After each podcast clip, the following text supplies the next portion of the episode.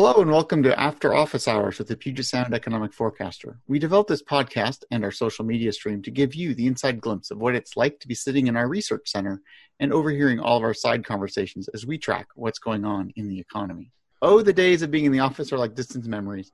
But despite the physical distancing, we do keep a pretty lively discussion and sometimes debate about how events and projections will manifest themselves. We are now three weeks out from our first publication of our June forecast. It seems like a great time to talk about what we know now and where our current thinking is at. Before diving into current economic thoughts, let's see who's here today. My name is James McCafferty, and I serve as the general manager and publisher for the newsletter. But it's a team that makes the newsletter happen from outside partners and our center's own research staff. Dr. Hart Hodges is an economics professor at Western Washington University. Hart writes the regional forecast article and will occasionally contribute other articles based on the topics. Hart and I both co direct the Center for Economics and Business Research at Western. Josh Grandbouche is the lead research analyst with the center, um, where among a list of other things, he manages the forecast model for the forecaster. Josh often contributes many of the articles in the forecaster, including the leading index analysis. It is with great sadness we'll send Josh off to graduate school this fall, but between now and then, we're going to squeeze every bit of forecasting ability out of him. Sara Wold is our research economist and is joining us for the first time today. And Sara, we will be kind. Sara will be taking over Josh's duties in these next few months and has been at the center for two years. Sara's contributed many articles to the forecaster, and we look forward to seeing even more. Dr. Steve Lerch is also joining us today. Steve is the executive director and chief economist for the Washington State Economic and Revenue Forecast Council. Steve is responsible for the official state forecast and contributes that forecast each quarter to the forecaster. We are still practicing good social distancing for this edition of After Office Hours, with not feet but miles between us. So, with all that, grab your beverage of choice. You're probably in your own home after all, so it's your choice today. And let's take a look at what's happened in the last few weeks. I'm sure it wasn't much. Hart, let's start with you. Any enhancements to what people should be thinking about in the regional forecast? Uh, I mean, I'm sure if you're reading the news, uh, you've heard about layoffs at Nordstrom, uh, Norwegian Air canceled some orders with Boeing. Um, still, though, there's not enough data for me to say our forecast has changed by blank. Uh, I think we're still dealing with quite a few unknowns uh, on the vaccine and therapeutic front. Uh, the, the big one in my mind is the increase in cases.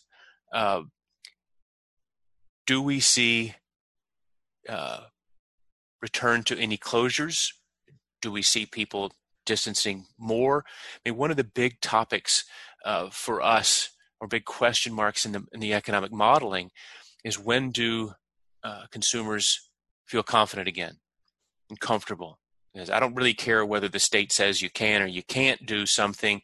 If people aren't comfortable and they're not going to restaurants and they're not getting on planes, we're going to feel the economic impact of that. Uh, and again, I mentioned uh, Norwegian Air and Nordstrom focusing on on our region. Um, one thing I do want to say is that as we try to unpack the forecast and, and focus on regions and even smaller areas, not only are we seeing differences in uh, unemployment by industry sector, we're starting to see them by geographic area, by neighborhood, right? We've talked in, in other places about how uh, wealthier households are not spending. Uh, savings rates up. Uh, lower income households still spending. They're spending the stimulus check. They're spending the extra unemployment benefit check. Uh, so oddly enough, we're getting some unemployment in higher income areas because spending is down more. Uh, so we're seeing some interesting patterns that I think we'll be exploring and, and hopefully describing in, in more detail in the next forecaster. So uh, keep an eye on the incidence and the rate of uh, infections. Keep an eye on any measures of consumer confidence. Uh, longer this goes, the harder it is for restaurants um, and uh, small retail businesses. Uh, we did get an extension uh, on PPP loans, uh, at least from the Senate. so hopefully, that that sort of support will let more businesses survive, um, but there are a lot of question marks, a lot of unknowns. Uh, but uh, rather than take up too much time talking about enhancements here, I'm hoping to hear more from Josh and Sara and, especially Steve. Perfect. You know, Hart, we've uh, in a couple of talks you and I have done recently, we've uh, been hedging our bets on recovery shapes and talking uh, with a couple of groups about perhaps maybe this won't look like a U or a, a toddler shaped U, a sloppy U, whatever you want to call it. But we might be looking at more of a W or, or multiple Ws. Um, what are you, are you, still thinking that, or is that uh, still a little bit out on the horizon? Well, I mean, if the if the virus calms down and then peaks, picks back up and calms down, that's suggestive of, of a of a W, right? With with people feeling confident and then not, and then confident again. Um, but if we have to have a shape of the day, I'm going to go with a backwards square root sign. Uh, I, you know, just just for fun, and, and by that I mean a, a strong bounce back in many parts of the economy, but not all the way to 100% back. And and talking uh, with people about what does a, a 90% economy look like. And so i think you do get a, a v but you the v doesn't get you all the way back. And and maybe my backward square root sign isn't smoothly drawn right it's just that that that line is squiggly because we're going to get waves of of confidence um, and we've also talked about schools um, i mean I, what's going to happen in K 12. Um, what's going to ha- most of the universities are saying we're, we're going to give it a go. Large classes in uh, will be remote so that you can move the medium sized classes into the larger lecture halls, smaller classes up into bigger, and so on. Uh, but you're going to have a mix. Smaller and medium sized classes will be mixed online versus face to face. Still, still trying to map out what happens in dorms and dining halls. Uh, doesn't sound like a big deal for the economy, but it is. What happens with sports? Think of UW or WSU, um, and and that affects the regional economy in the Puget Sound. Uh, whether kids are back full time in, in the K 12 system affects workforce in a variety of ways. Who stays home? Uh, who's got to keep an eye on the kids? Um, so again, I mentioned a, a, lot of unknowns. The school side is is important, um, and that's going to all ripple through to uh, school district funding, university budgets, and that's going to take us back to questions about uh, municipal and state budgets as well. And all you got all of that from my backwards square root sign. It's amazing. I, I, it's probably better than a lot of your students. No, no, no, that's not, that's not fair. Um, you know, we should we should note here that we're recording this on the morning of July 1st, and that's important because you mentioned the Senate. Uh, we don't know where that's going to go today and tomorrow, so we'll be watching those kinds of things here in the, in the coming weeks as well. I also saw an article this morning. Mentioned Seattle Public Schools. Um, Seattle Public Schools is estimating they need about 50 square feet per person. Uh, or per student, I should say, uh, into their classrooms. They're looking at doing a, um, a two to three cohort model per school um, and encouraging uh, a good number of students to stay 100% remote for that for the academic year. And so that's the latest from the schools, and a lot of other school districts that I've talked with are looking at very similar type structures. So this is definitely going to be hanging with us for a while from an impact perspective for parents. Um, do that. So Josh and Sara, let's put you guys on the hot seat here. So what are we thinking about from a modeling perspective? What are we What are we looking at? Sara, do you want to take this first or me? You go ahead, Josh. All right, all right. Um, well, first off, uh, I apologize. My I have a bit of a sore throat. It's good, good thing we're social distancing. Um, but uh, yeah, so as Hart said, um, you've been reading the news. You'll, you know, you might know some of the things we're going to be talking about today, and that's because um, modeling right now requires an ear to the ground much more than usual. Um, we can't rely on the numbers from one quarter ago to reflect what's currently going on. So um, we're having to build in assumptions based on you know what we're reading in the news, um, and that ranges from Boeing's updates on their production rates, uh, uh, payroll cuts in aerospace in general, uh, the Nordstrom layoffs that Hart mentioned earlier. Um, the Fed's best estimates of how many will be jobless because we haven't had uh, too many great employment forecasts uh, for the nation. And then, of course, all the specific quirks of the Puget Sound, like Amazon and Microsoft strengths in cloud computing. Um, you know, could that could that lead our region to bounce back faster than the nation as a whole? Uh, so those are the kinds of things we're considering. Um, of course, the virus being the source of all of this, um, uh, we're, we're heavily considering a second wave's impact. Uh, we're still in the first wave. We, we never quite dipped down. Um, but not knowing the timing of that makes it pretty difficult. Um, you know, we can we can arbitrarily move the forecast around in Q3 or Q4 if we think there might be another wave. Um, you know that uh, that W we were talking about. Um, but how to decide when or how deep? You know, we try to be led by the data and by the model, um, but with such wide volatility, we have to have to think about things the model doesn't doesn't know, um, and that's coming from the news. So you know, we, we we take our cues from the national forecast, which is the blue chip consensus forecast, and that that gives us a strong baseline. Um, and then once we start to understand the data from Q2, as that starts to come in, um, you know, that we're we're considering that kind of the lowest point of the of the the backwards square root sign. Um, that'll help us understand maybe what another wave might do, uh, especially to consumer demand, which is what it's really hitting hard.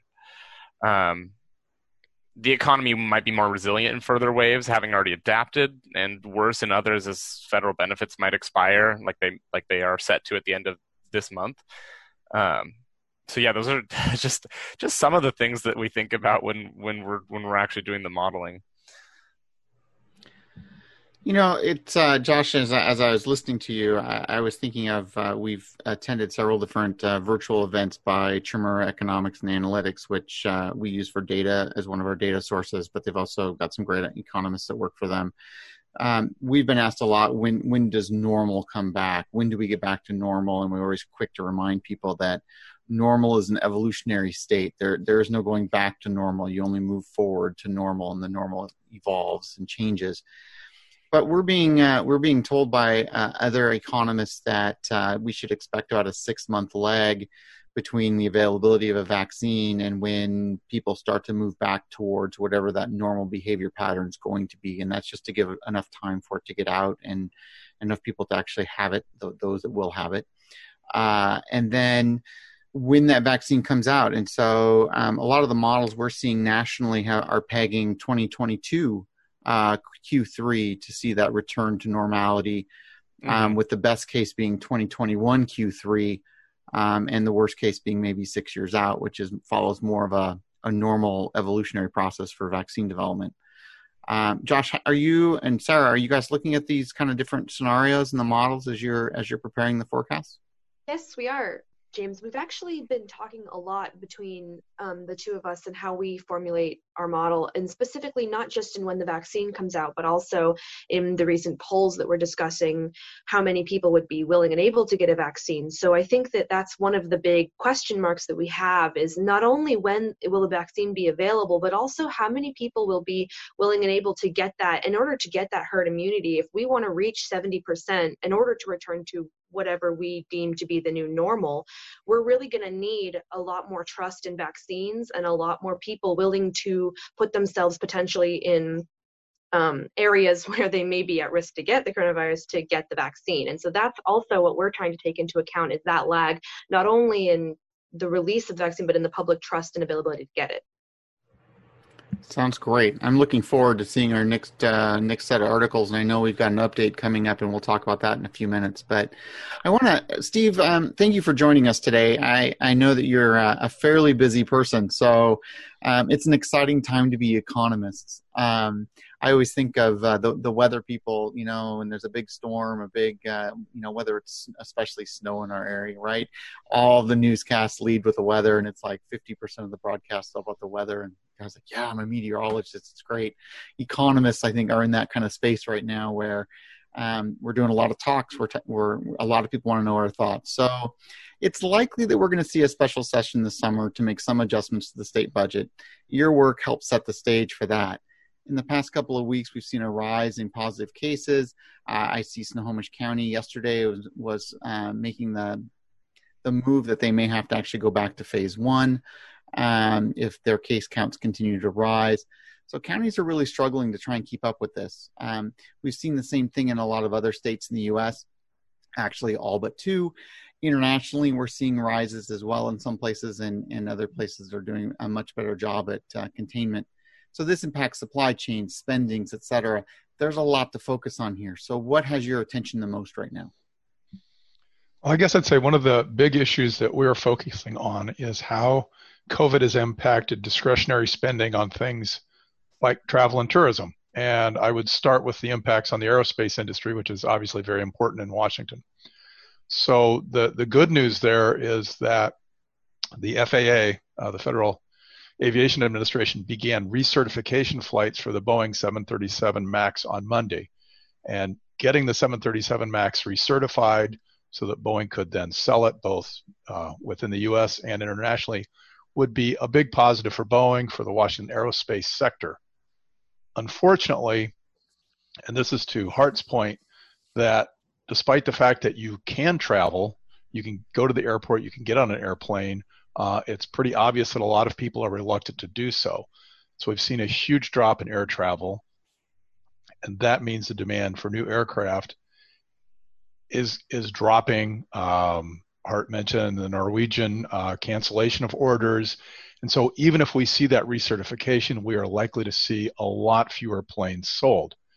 Um, as a result of, of public comments that the Boeing company has made and our analysis of the aerospace sector, we have assumed a drop of about 12,800 aerospace jobs in Washington state between March and September. And of course, these are high wage jobs. And so those will have big impacts that will ripple out through those communities where those jobs are lost. Uh,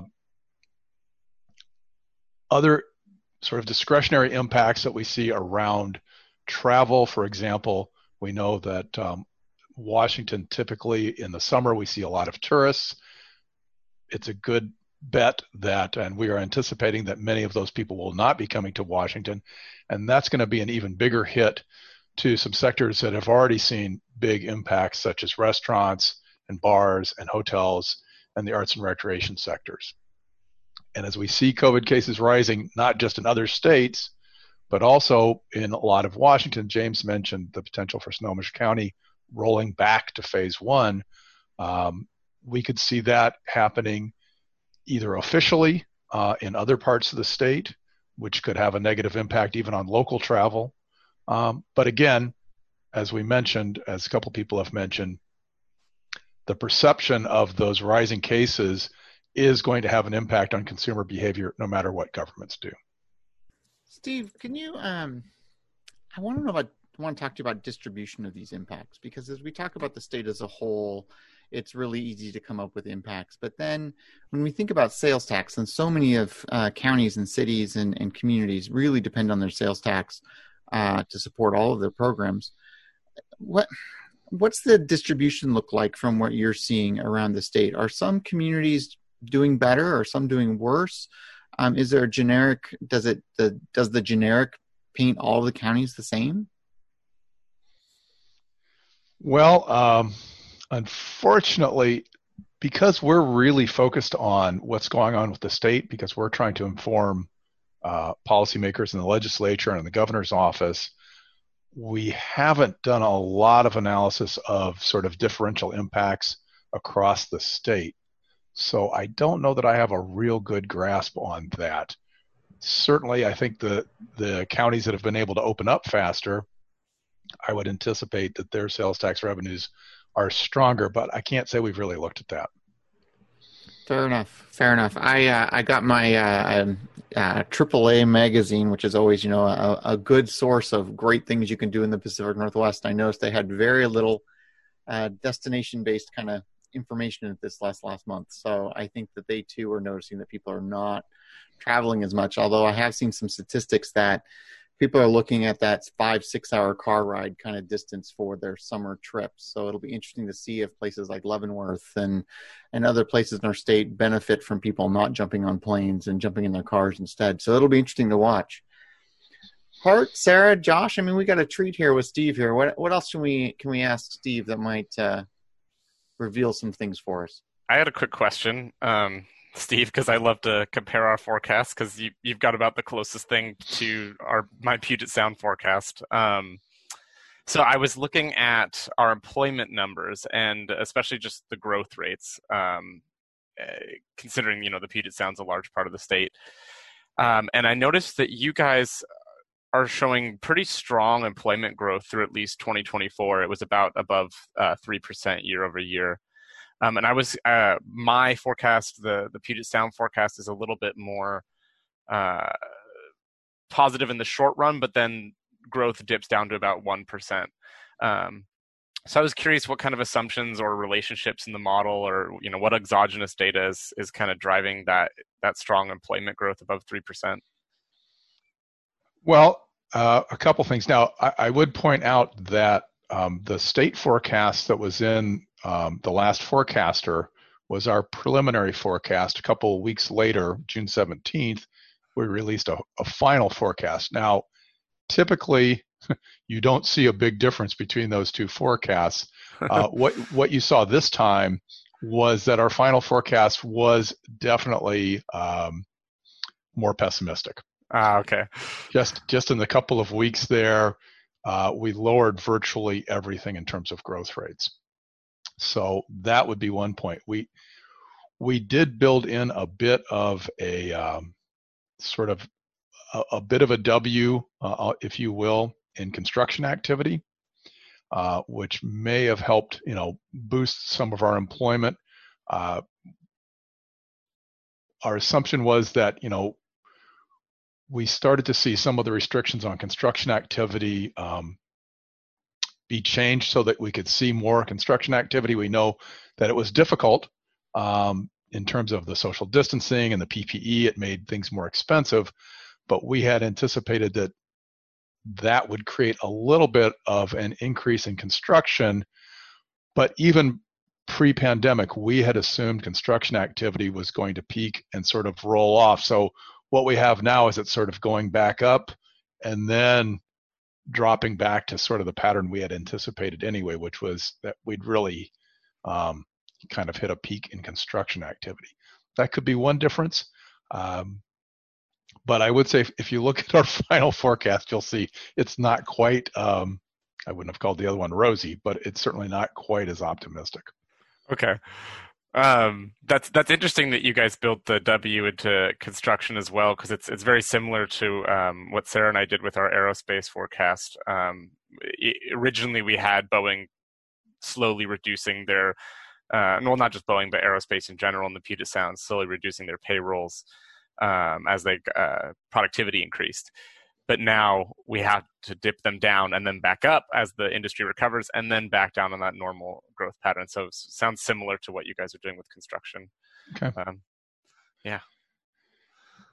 And without talking about numbers and comparing forecasts side by side steve you've got um, microsoft amazon you know some of the companies that are sort of the you know the tech companies that everyone is saying uh, they're actually benefiting from everything that's going on. And then we've got Boeing and Nordstrom on the other side. Uh, how do you what do you tell people when they ask um, how do you think Washington's going to do compared to the U.S. overall? You know, it's it's interesting because if you look at um, say the 2007 2009 recession, you know, you know you saw that Washington really entered into that recession later you know, our construction activity and house prices held up a lot longer than other parts of the country. And then we were kind of slow to exit. This time, it's really hard to say. As you pointed out, we've got some sectors, uh, at least in our forecast, we are even showing the information sector with slight, and I do mean slight, positive employment growth this year. So we do have some sectors that are going to be, I think, more resilient. Uh, the online shopping, the, uh, information and tech. So those should certainly be positives for us. But I think our manufacturing sector, especially aerospace, is something that could be on the other side of that, where it's going to be hit harder than maybe some other manufacturing sectors nationally, in part because it's so dependent not just on what's going on in the US, but internationally. Uh, Washington State is a huge exporter, and a big part of that really is uh, Boeing aircraft. So, as the world gradually recovers, it'll be interesting to see when air traffic and air travel gets back to previous levels. But I do think that the aerospace sector has the potential to cause us to be slower to get out of this uh, than some other states. Josh, we've talked a lot about uh, retail sales at this point, but uh, anything else you'd uh, you want to talk about retail sales in regards to the upcoming forecast?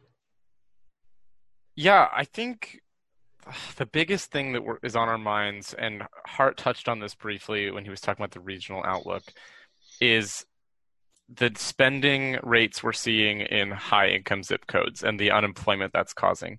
So we've noted that savings rates have shot up. Personal income actually grew like gangbusters in the first months of the pandemic as the uh, unemployment benefits increased and the stimulus checks went out.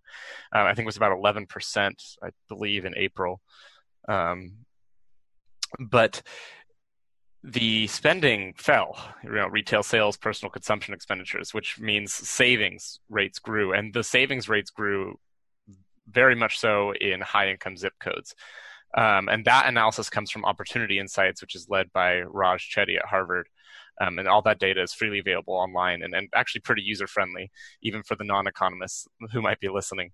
Um, so, you know, if that spending comes back, if those high income earners start spending again, we're going to see a lot of those leisure and hospitality jobs come back in some form.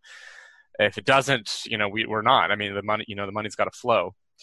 Uh, locally, though, for, you know, I mean, some of these high income zip codes are in the Puget Sound area.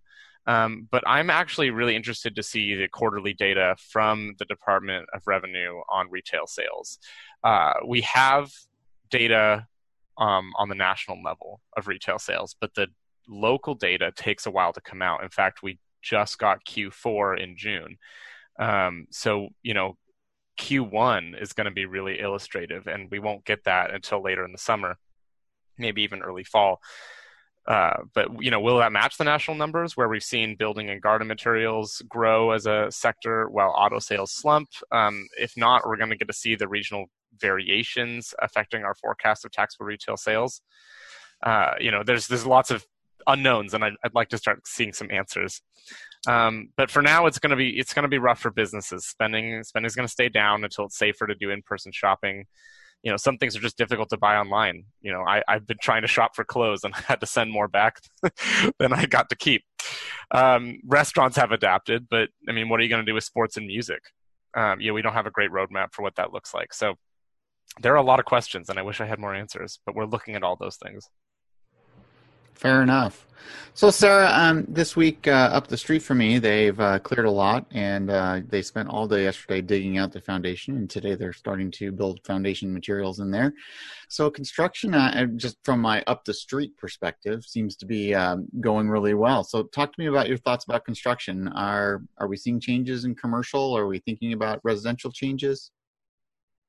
Yeah, so starting with commercial construction, um, I mean, speaking to that W that Steve mentioned earlier, there was a the brief pause in construction, um, you know, across the state, and then there's been an increase again, and we were seeing pretty high activity levels um, in the Puget Sound region, and a lot of that has continued, um, and now we're past that pause, and we're still seeing high absorption rates in the Puget Sound region, and there was a slight uptick in the vacancy rate, but all of this is within the normal ranges of activity.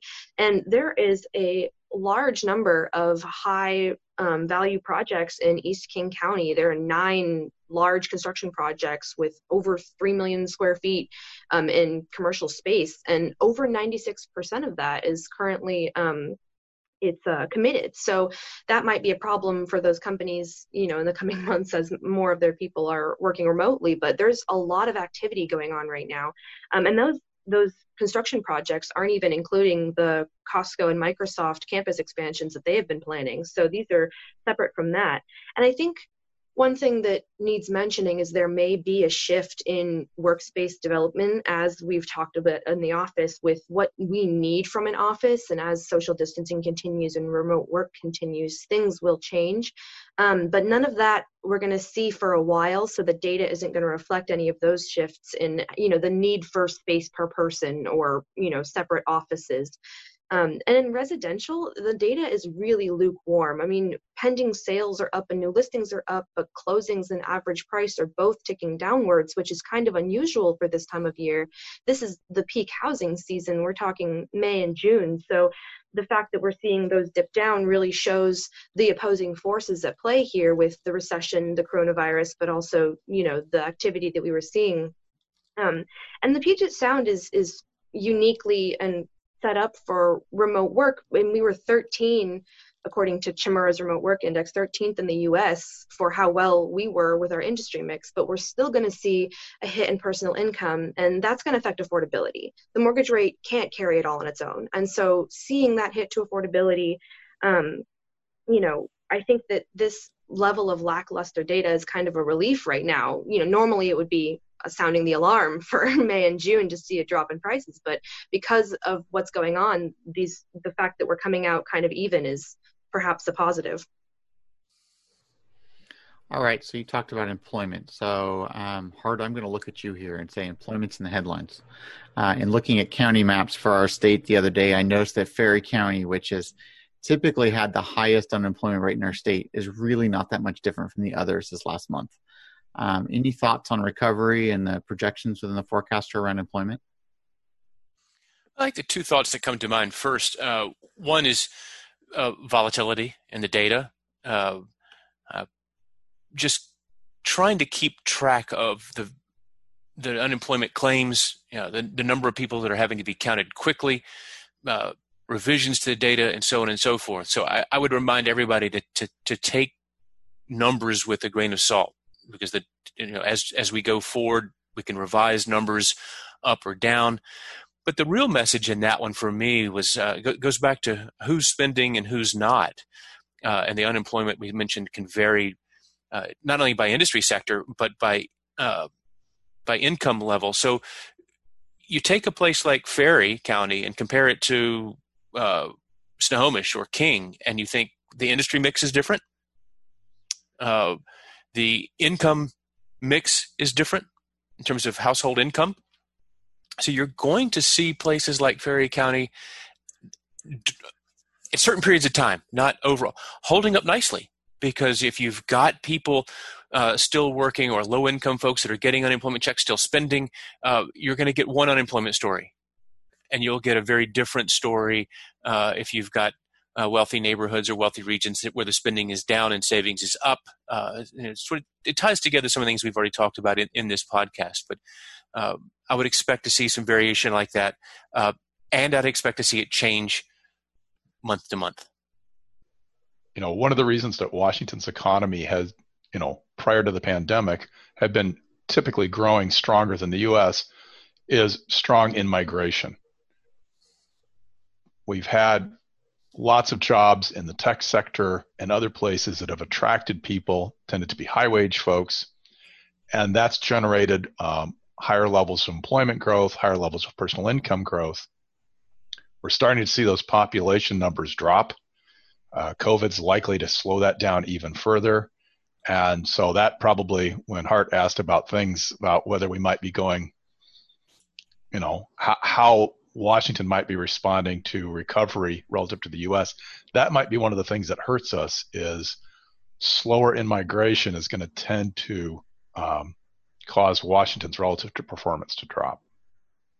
Thanks for that, Steve. Sara, we create monthly updates which are available to our online subscribers. Can you share anything that'll be you were looking forward to in the next set of updates, which will happen in two weeks here on the 15th? Well, I can say what what we're keeping our eye on mostly um, before we we move into that process of starting that, and we're we're really looking at, um, you know, a lot of that mix of of component indices that we're keeping our eyes on, and one of the big ones that we've been watching is is durable goods sales, um, and the the strong decline we had in that in May, and so we are keeping our eyes on that, and and combined also with with Boeing, we've been watching Boeing for quite a while now, a little warily, um, and you know, seeing the impact that that has on the region. And, and Steve mentioned, you know, the effect that that's going to have on the recovery, perhaps as a detriment to Washington State. But those are some of the things that we are really closely keeping an eye on that we'll be talking to in the next um, iterations of the, the publication. Perfect. I'm looking forward to reading those, and I'm lucky I get to read everything a few days before everyone else does. So it's uh, that's a perk of this job. That brings a close to this edition of After Office Hours, the Puget Sound Economic Forecaster. I want to thank Steve Lerch for joining us today. We have enjoyed his comments and always appreciate all of his insights every month. We encourage you to follow us on social media to have a front row seat of reading over our shoulders and to learn about other ways to connect with us. You can always reach us via our website, cebr.wwu.edu, or by email, cebr at wwu.edu, with questions, comments, or if you're interested in having us speak. Yes, we do do live performances with events, um, although they seem to all be by Zoom lately. No one wants to get close to us, evidently, Hart. Uh, so, from all of us at Western Washington University, we hope you have a great day, stay healthy, and we'll see you next time on our podcast.